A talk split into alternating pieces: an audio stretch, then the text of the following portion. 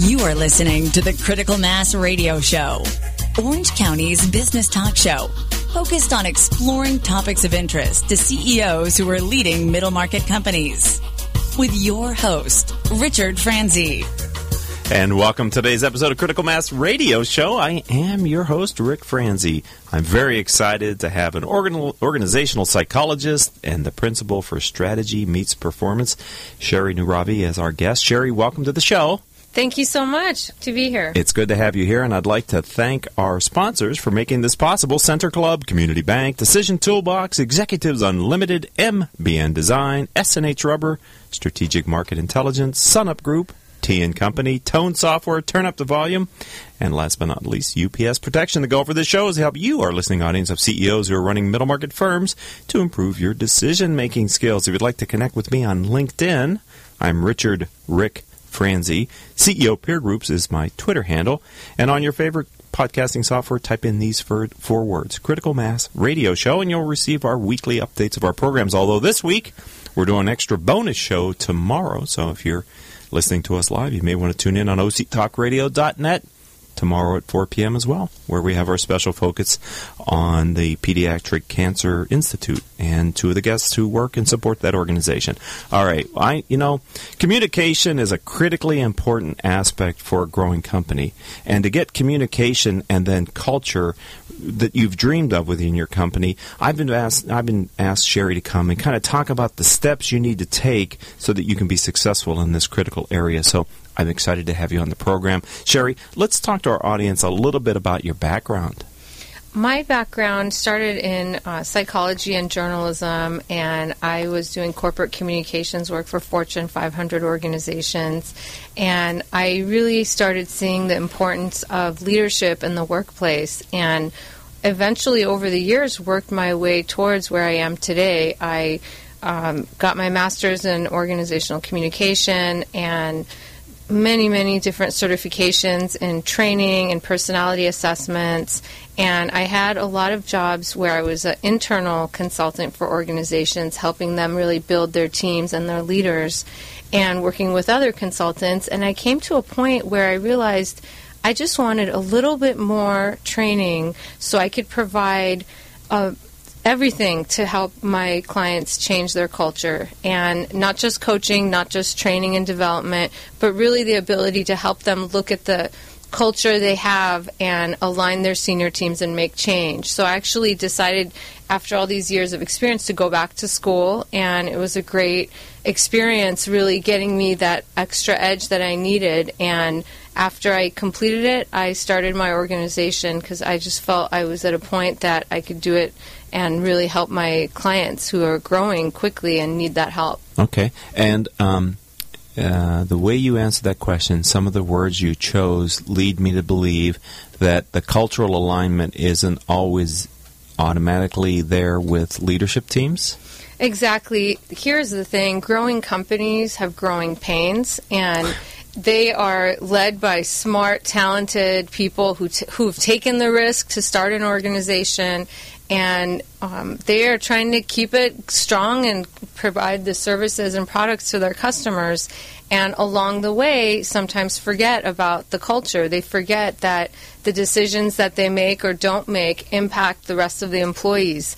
Um, I have what I call culture killers, which um, I see a lot in the companies that I work with, and it's very natural for them to happen. Okay. As the company is growing so quickly. Okay. Are we going to touch on the culture killers? I would love to. Okay. Are we going to talk about that later in the talk? Whenever or? you're ready. Well, I yeah. I was uh, I'm th- I'm here for you, Sherry. I'm here for you. Uh, all right. In that case, uh, is it that people, leaders, just assume that the culture is understood and it will continue to thrive as they grow? Or what is it that you're seeing, and is it a culture killer that causes the culture not to be what it is, uh, what the executives thought it was, or what it was in the early days, in the good old days when there were just three of us, and mm-hmm. that kind of a thing?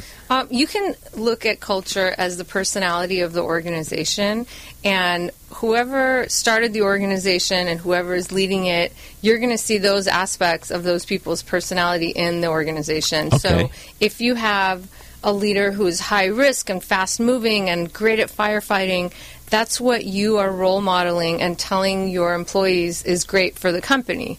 And to a degree, it is. Okay. And what happens though is in this um, in this drive for being flexible and you know being very innovative and going toward risk, sometimes the other things like long term planning fall to the wayside or they're not um, something that's as balanced. Okay. And so that's where some of these great strengths that these leaders bring in turn into weaknesses and what I call culture killers. Okay. So you that's the second time you brought that up. So uh, let's talk about culture killers then. You're listening to Critical Mass Radio Show. Sherry Nooravi is my guest, and she's an organizational psychologist, prin- and she's the principal at her firm, Strategy Meets Performance. We've got about three minutes till our next commercial break. So can we touch on some of the culture killers that you've identified? And- Sure. Okay. These are basically the symptoms that come up when I do a culture assessment and I talk to people in the organization about what's going well and what's not. Okay. So, a couple examples of them, and uh, they all start from the top, are that the leaders will say one thing and do another, so they're not walking the talk. And that's something that hurts the culture because the employees are looking to you to follow through with what you are saying you will do. And Right. so when you don't, it impacts morale, it makes people very confused. Can I ask, is that a intentional thing or unintentional? Great question. Great question. There's a lot of pressure in running an organization and keeping it strong. And so a leader may say, look, every customer needs to be treated the same regardless of the size. And then a great, huge new customer comes in, and the leader may say, well, let's push them ahead in the production line. And it's understandable why it happens. But here's the thing employees are saying, well, so that's going to push back our production dates. What does that mean last week and last month and last year when you kept telling us it's important for us to treat all customers the same? Okay. You know, so they're they're looking to see the follow through and walk the talk. And here's the thing.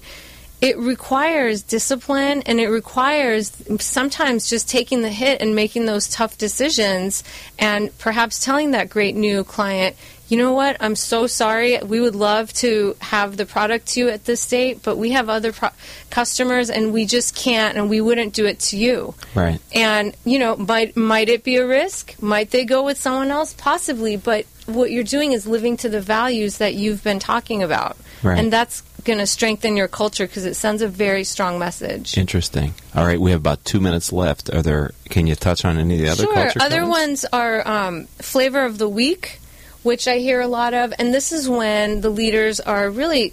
Um, creative and innovative, and always scanning the environment and looking for great new ways to expand business. Right. And where it becomes overplayed is there's a new idea constantly, and then it's sent out to everyone from corporate and from the leaders, and then people start doing it, and then it kind of drops off. Right. And so that's where, again, it starts impacting the culture because then people, employees and leaders will tell me, well, if we ignore it, it goes Wait it away. Right. Wait it out. And Right. so, and you know, that's a darn shame because if the leaders um, continue this behavior of bringing the ideas and then being really careful which ones they want to take all the way through and they vet them and get support and buy-in from everyone, it'll create so much more success and also help um, bring more of that behavior in the organization. Right, it creates a learning organization that's growing. Absolutely. Yeah, there's a lot. There's a lot of good benefits that could come from that. Right, Right. right. It's about taking it to the end. Okay, so I've got to wrap up this first second. Man, did it go fast talking with Sherry. We're going to be back, ladies and gentlemen. Don't you go anywhere because when we come back, uh, I'm going to ask her the kind of few ways that her firm helps companies bring out culture and communications that they've dreamt about, that they know that they want as a leader, but maybe they not be seeing it in their organization. So don't go anywhere. You're going to want to learn from Sherry about that after these words from our valued sponsors. Richard Franzi is the author of two popular business books for CEOs. His first book, Critical Mass The 10 Explosive Powers of CEO Peer Groups, was the first book ever written on the secret value of CEO peer groups. His second book, now with newly updated information, is Critical Mass The Power of CEO Guiding Principles. Richard's books contain powerful information to help CEOs running middle market companies gain valuable insight to improve their decision making skills. Richard's books are available as paperbacks or Kindle versions from Amazon.com. To find them, type Richard Franzi in the search box. Are you looking for your successor? Someone as dedicated and experienced in their field as you? Executives Unlimited delivers the top executive talent you need for your company's long term success. 98% of our clients re engage us for additional hires, and over 90% of the executives placed by us since 2007 are still in their positions or have been promoted. That's twice the industry's average retention rate. How do we do this? Dedication. Executives Unlimited believe success isn't success until it's long term. Call us to invest in your long term success. 562 627 3800 or visit us at executivesunlimited.com. Let our long term success leverage yours. Today's businesses are embracing voice over IP telephones and unified communication desktop technologies to more effectively communicate and collaborate with their customers, suppliers, and colleagues. The Reliatel management software from Tone Software Corporation helps organizations of all sizes manage their communications technologies to ensure great voice quality and better levels of service and reliability throughout their business. Through Reliatel, you'll gain higher return on investments from VoIP and unified communications technologies while lowering the associated operational support and maintenance costs. Learn more. Visit www.tonesoft.com or call 800-833-8663 for information on Reliatel by Tone Software, the solution for quality business communications. And welcome back to this edition of Critical Mass Radio Show. I am your host, Rick Franzi. Sherry Nooravi is our guest. She's an organizational psychologist and the principal at Strategy Meets Performance. You know, it, it, dawned on me, Sherry, that we got such into the conversation that I neglected to ask you to tell me a little bit and our audience about Strategy Meets Performance. What is your company comprised of? What do you do? So, I help companies create very strong cultures and it starts with really looking at the culture that exists and what makes it very strong and positive, and what are some areas that it's not helping the company for its growth. And when we talk about what is culture, it's in the simplest form how things are done, how decisions are made, when the leaders are not present, if the leaders are not around and um, you're looking at the types of behaviors in the organization. That's kind of this is what, how we are. This is how we do things. Why is that an important distinction when the leaders are not around? Uh, because as you grow, as you scale, the most important thing you could do is create a strong culture that, regardless of the location, regardless of which employees are with the customers, it's the same type of behavior. It's okay. the same mentality you know these great organizations you see you know starbucks and zappos and all these companies that have grown quickly they were very intentional from the beginning about the culture they wanted to have. They were intentional about the type of people they wanted to bring in.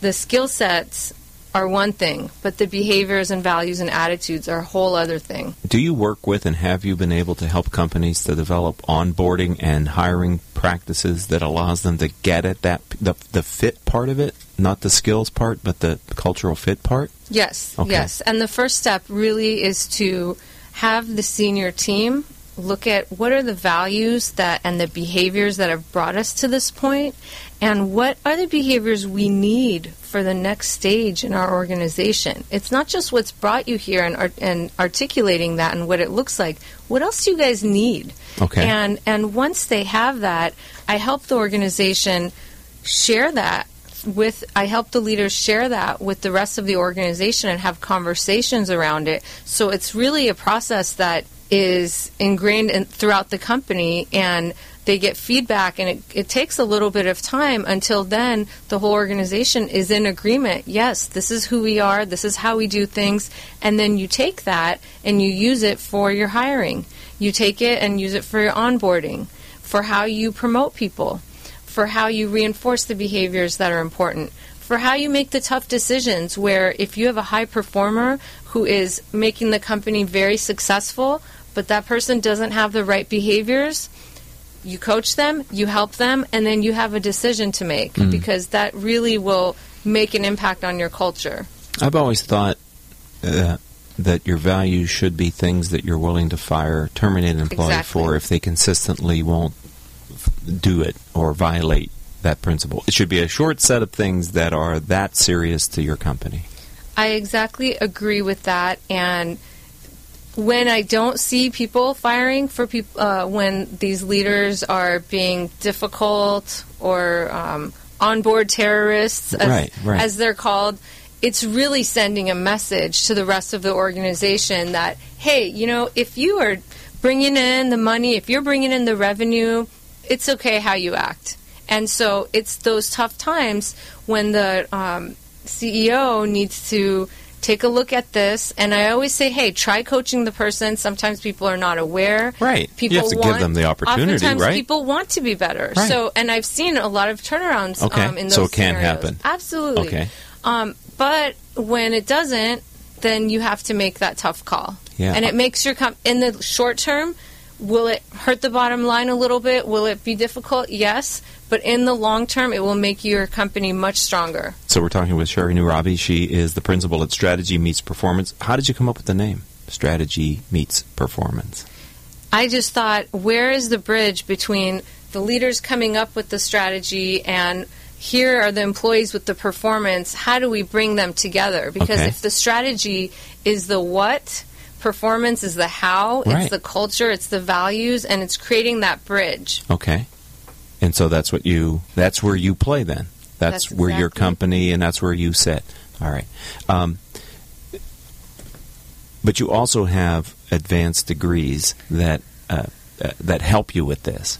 Um, do you find that employees want the executives to talk about culture, to talk about values? Do you do you find the audience is interested, or do you find that you have to warm them up?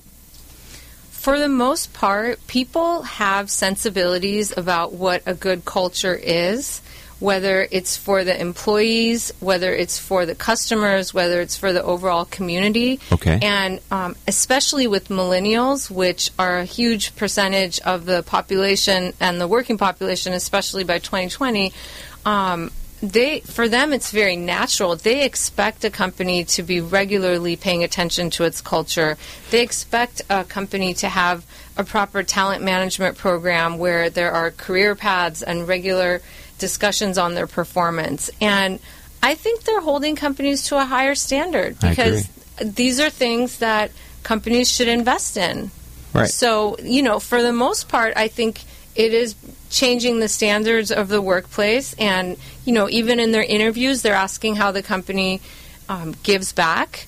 And so all of this is a natural part of discussions on the culture of the organization. Right. I think they have a better millennials have a better sense for what how a company should comport itself than the previous two generations did in the workforce. The boomers were probably the worst, and the, the Gen Xers maybe we took too much for granted, or we didn't think we had the right to ask.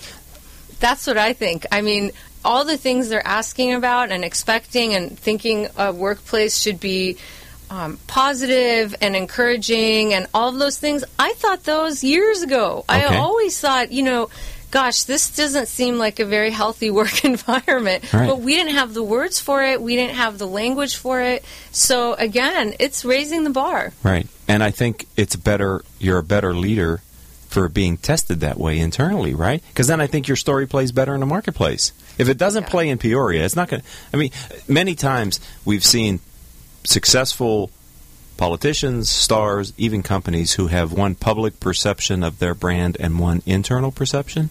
And once the internal makes its way to the public, if it's radically different and worse, it becomes the overriding perception, right? Yeah, if you start inside internally and it's like the secret sauce that Herb Kelleher used to talk about with Southwest Airline. If you take care of your people first, you are authentically creating a great brand that it will especially with all this great social media available, it will become the external brand. Right. You don't have to worry about that as much these days because if you have you're bringing on good people and you are growing them and you are creating a great environment, that brand will come through. And the customers will notice that when they deal with your brand.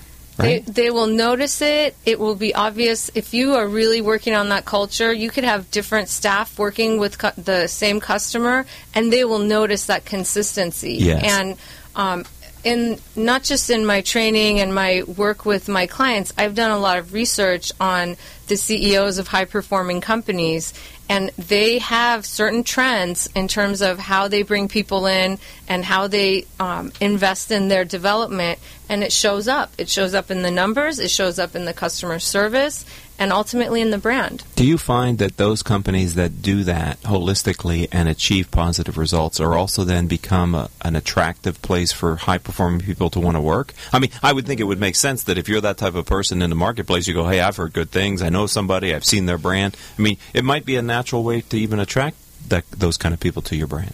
It absolutely does. And it's so easy to find out about organizations these days um, by looking online, and there's websites like Glassdoor.com, and just authentically care about the culture you're designing and know that the more intentional you are, the stronger it will be, and it will really attract the best. And where does that definition of what your culture is come from?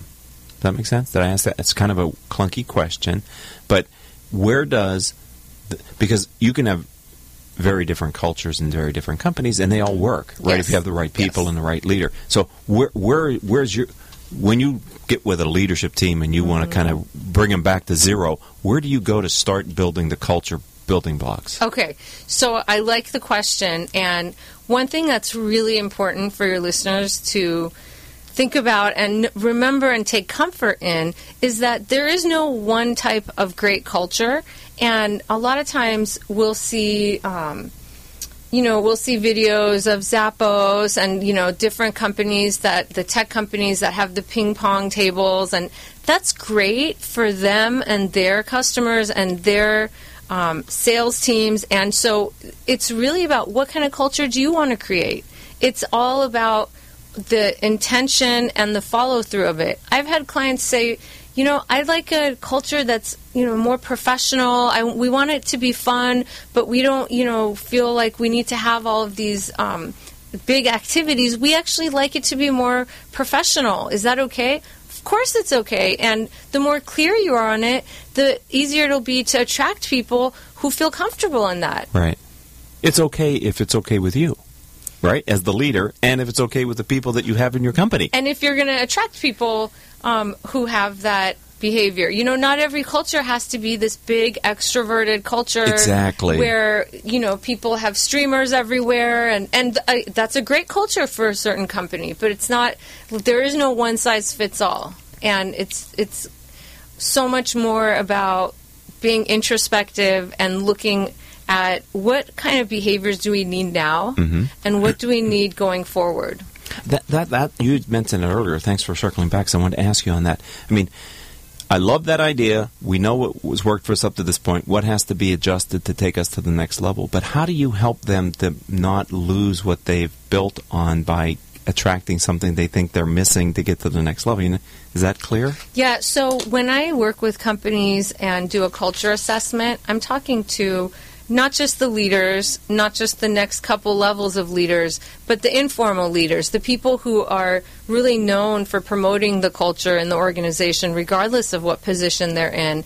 And I'm asking them, you know, what is it that makes this company strong? How do you guys make decisions when there's crises? How do you make decisions in the absence of the leaders? And learning what are the um, the, the thoughts and understandings they have of how they think things should be. And then I ask them, where are the areas you guys can be stronger? Where do you guys struggle? Where are your customers going that maybe you're not quite there yet? Where do you think they're going to be changing that you guys need to keep up? And so it's really, it could be that their customers are um, very tech savvy and they're growing in that way, but the company maybe doesn't do that that much. Okay, so some of the new behaviors might be scanning the environment, being more strategic, and have very specifics around how each employee can create more of that innovation. Okay. So uh, i- it's it's hard to take a company that goes from a hundred people to a thousand people and have it feel the same and look the same as a hundred people. Well, It almost can't. But there are some basic beliefs that have to be consistent between the two? Yeah, so it's let's say you have gone through the process of bringing together your senior team, aligning them, coming up with the values, not just with them, but throughout the organization. It's then about how do you use those values to bring people on? How do you onboard that? How do you um, give them performance reviews where you're looking not just for the performance and what they've been brought on to do, but those behaviors? Are those coming through? Are you measuring them on that? And how are you promoting to that? And throughout this whole time, how are you communicating the importance of this throughout the organization? I do, I, because I have the corporate communications background, I write the messaging for the CEO or the president. I, I aid in the whole corporate communication side of it because you people really are hungry to know what's going on with the company. You talk about values. What does that mean? So I have my clients um, look for it. Look for when people are living out those particular Okay. values, and then they call them out. Okay. You know, in the monthly letter to all employees, in the all employee meetings, in trainings, um, when I have workshops on the culture, I always have the leaders um, at least in the room for the beginning of it or throughout it. So they're talking about here's our vision, here's why this is important, here's how we're going to measure it. And it really is very different than just having some training for employees. They're seeing, oh wow, this is this is important. This is part of who we are and who we're going to be. All right. This is great. Okay, so um, technically the show should be over, but I'd like to go one more 10 minute segment with you. Sure. Okay. Don't go anywhere because I want to. I want you to think about and answer this question, Sherry. Can a CEO over communicate or be too transparent? So don't go anywhere, ladies and gentlemen. Sherry's going to address that and other things when we come back after this very short break from our valued sponsors. Wow. Marketing predictions are out for 2015, and marketing success is changing. Did you know that Google is now actively tracking your business and personal brand and online reputation? Online and offline marketing has changed. Google is driving more than 85% of your traffic. And if your brand is inconsistent or has poor mobile usability, your rankings and traffic can suffer in 2015. To learn how your business is currently viewed and what can be done to improve your brand's visibility and authority, contact SunUp Group for a free marketing analysis. It could be a business game changer. Visit www.sunupgroup.com today or call 877 609 3840, extension 700.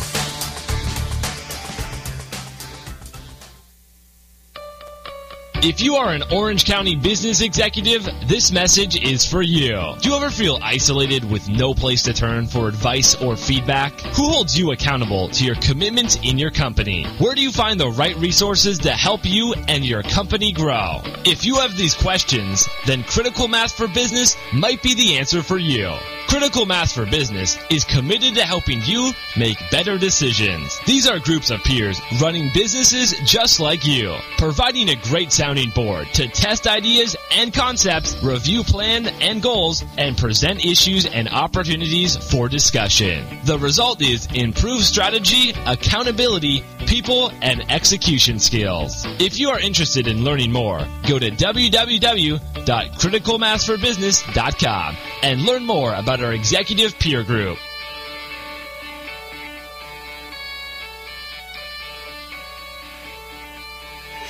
Successfully navigating the changing world of public relations and digital marketing requires an experienced, tenacious, yet gracious team. In business for more than 20 years, Orange County-based T and Company delivers big agency results with personalized service. For more information, call us at 714-536-8407 or visit us online at tandco.me. Are you ready to tap into the power of social media to promote your business? It's easy to get social with Turn Up the Volume, the award winning social media marketing professionals who know how to get results. Drive web traffic, boost sales. Get social today visit www.turnupthevolume.com. That's turnupthevolume.com.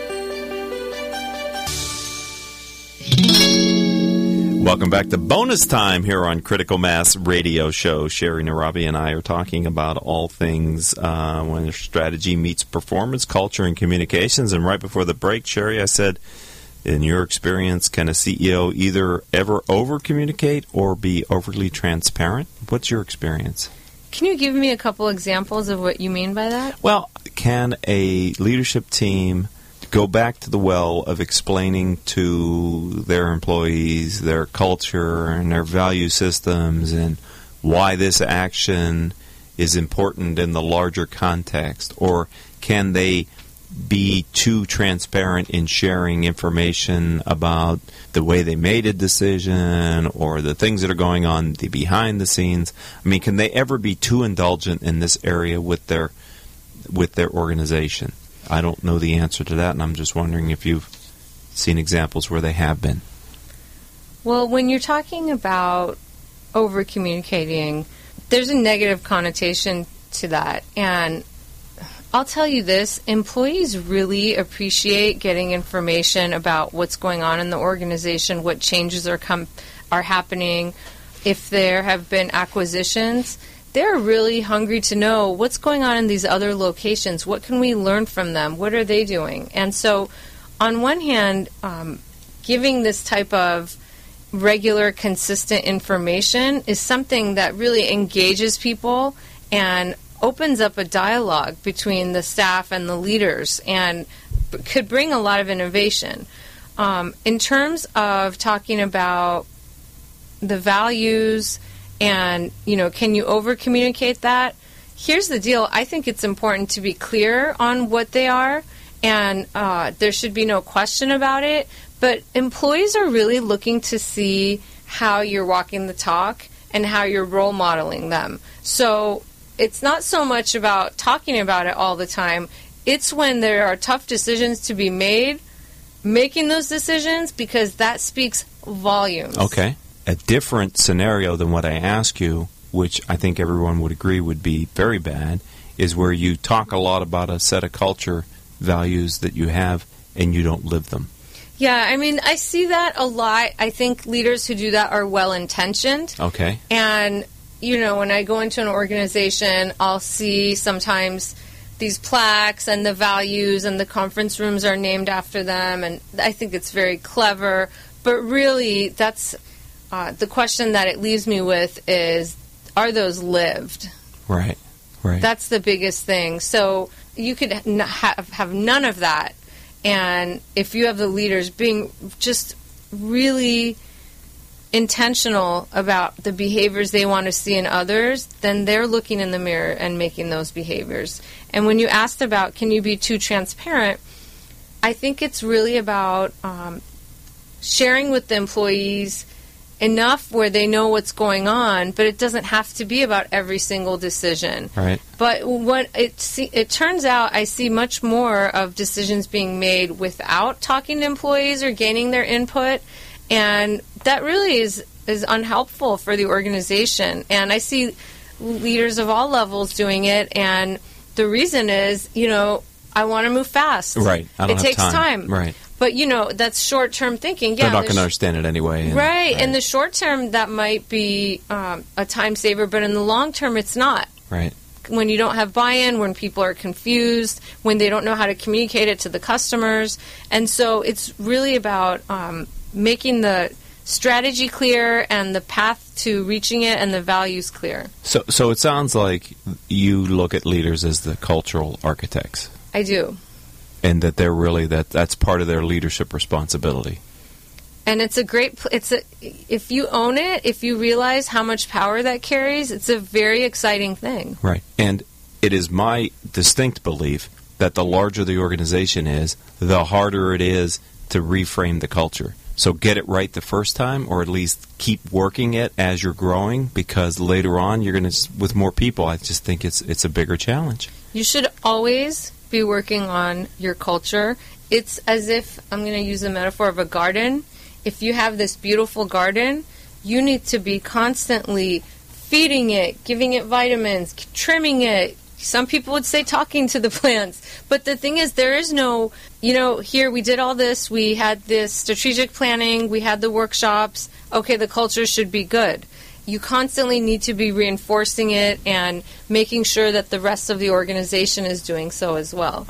And is it fair to expect that your supervisors and your middle level people, if you're large enough to be fortunate enough to have those levels in your organization, are able to do that for their departments as well? People do what they're rewarded for. Okay. And so if that is part of what you are measuring them on, and you're expecting them to do certain activities to build the culture, they will tend to do it. Okay. I also think that um, people are slightly different when the bosses are around than when the bosses aren't around. And and I think a healthy culture that fits with what your expectations are tend to reinforce the kind of behaviors that you expect to have in place when you're not there. Sort of what you'd said earlier, the boss can't be everywhere as the company grows. I think by leaving a little bit of the culture there, or leaving a lot of the culture there, I think it helps the leaders feel good that the company is showing up in the marketplace the way that they would want it to. Right. So the more you are developing your employees, the more you are coaching them and making clear what decision making matches what the organization wants to do, the more likely it is that they are going to be making those same types of decisions when they are empowered to do so. You know, when you have values of, for example, I'll, I'll use a common one customers first. Um, there could be a tough decision and there's no leaders there, and the, the staff will say, you know what? Okay, this is a tough one. Let's look at let's look to our values. Right. You know, or what would our boss do? What what process would our boss go through in talking about this? And Right. so when they've seen that role modeled, then they too will understand, okay, so this is our process. Let's talk it through. Let's look at how it's been done in the past. Let's look at the values and then they make the best decision possible. You know, that's really um, that is sort of the liberate the liberating agent of a of a culture that's in line with what you expect. Because I find as companies grow, many times the the leadership has to go back and rethink with the employees why they did what they did. But if you've got these guideposts, these touchstones, mm-hmm. y you you you might might be more likely to get them to the point where, well, I wouldn't have done what you did, but I can see exactly how you got there. That's exactly okay. right. Rather than I would have never even started down that path, right? Mm-hmm. So that's a lot easier to correct, I would think, and have a more consistent delivery of your value proposition by having a strong culture that sets alongside of that. That's why I think having a healthy organization and a well performing organization are not mutually exclusive. Well, it just depends how you describe healthy. Profitable?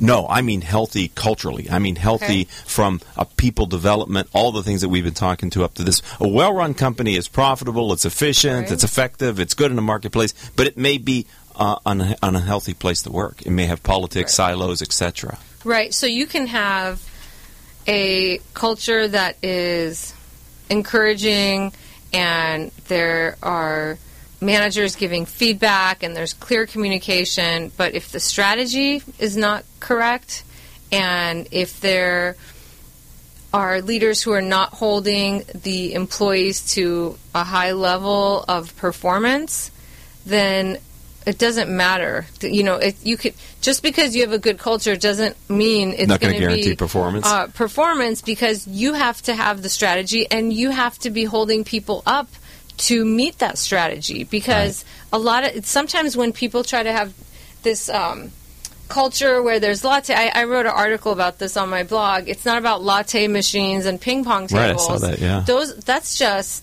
stuff. People are looking for goals and coaching and clarity on how to get there. And so if you don't have that and you have this other stuff, that's not going to create a profitable organization.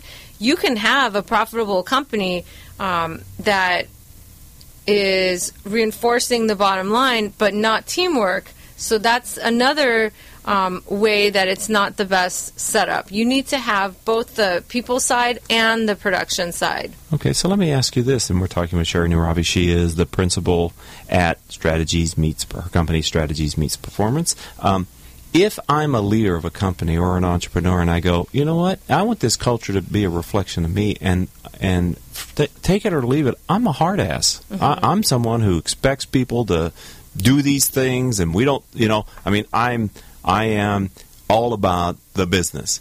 Have you seen companies where that level of approach to the business can actually work inside the business, where it isn't one where you um, where, where there's a lot of uh, other things that might come along with it with a culture like at Zappos or some other place that's a little more liberal and freewheeling. Can, can that harder approach to business still engage a healthy culture? It's so broad. Okay, so you need. Um, I've seen these tough leaders, and unless you have a clear path for where employees need to go, and you have the strategy clear and what the behaviors are that they need, I don't know what this this tough guy thing is. I mean, you can you don't have to have just the the skill set and the goals, you do have to have the side where you're encouraging people and coaching them as well when they need it. So, you know, that'll get you to a certain point if you have people who walk in with the skill sets and the ability. But in the long term, people do need that positive reinforcement. They do want to work in a nice culture where, you know, we spend so much time at work. Right. E- eventually, you know, that type of tough guy leadership um, w- might burn people out. You know, Okay. it just depends. I don't know But if specifically they're but what, if they're fair Yeah. and they say, "Look, I measure you on your performance, and you know I, I have a set of metrics, and you either make it or you don't make it, and this is what we all expect of each other, and we're sort of like the, you know, we're we're sort of like the Marines here. I'm not, you know, saying anything bad about the Marines, but I mean we don't we don't put a lot of energy behind anything other than the raw performance, and we're all a Type A hard charging performers. I mean, I'm just wondering, Mm-hmm. could that be a still a healthy culture, but it doesn't have a lot of the other things that maybe contemporary training says you need to have to be able to build a healthy organization. It depends on how people are treating one another. Okay. It depends on how people are treating the customer. So if they treated them with respect, if they did what they needed for the customer, if I mean, if, they're, it's taking your earlier statement that not every company has to be like Zappos. You can have mm-hmm. your own culture, and I'm just I'm just thinking that there may be some people out there who really do care about people and are good people people, but at the end of the day, they have a, a more limited view on how much engagement they want to have with their with their employees and with the organization, and they just drive it more based on some uh, set of numbers and and performance. So. people want to be engaged. Yes, they People do, don't they? To get positive reinforcement. Yes, they do. Good um, job. And encouragement. Even the hardest driving, successful salespeople need more than just the money. Okay. And th- I mean, you can have a culture like that where you're only focused on that. And I think if you focus on more than just that one dimension, in the long term, your That's company it. will be more successful. Okay. Short term could be fine, but you could burn people out. You can, you know, hurt your brand where you don't get the best people coming in because they hear it's a pretty cold place to work. Right. And, uh, you know, it doesn't take that much. I think when the leader is open to seeing how his or her behavior can be updated a bit, you know, new behaviors added, it creates a world of difference. Okay. I've seen, I've worked with many leaders like that and who are smart and talented and hard driving, but really need more of that emotional intelligence and more of that ability to connect with people. And the changes they've made make a huge impact on the organization, especially since they're at the top. Without giving up their focus on performance. Absolutely.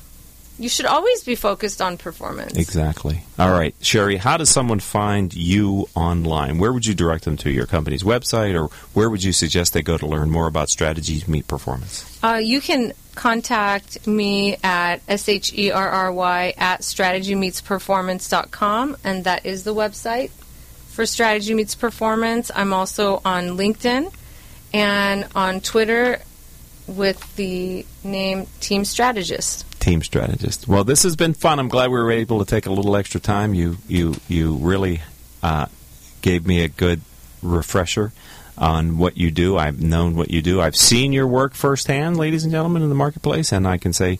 Um, from what I've seen, she does. Sure, you do amazing work. Thank your firm you. does amazing work with people. And the last question: What size companies do you tend to work with?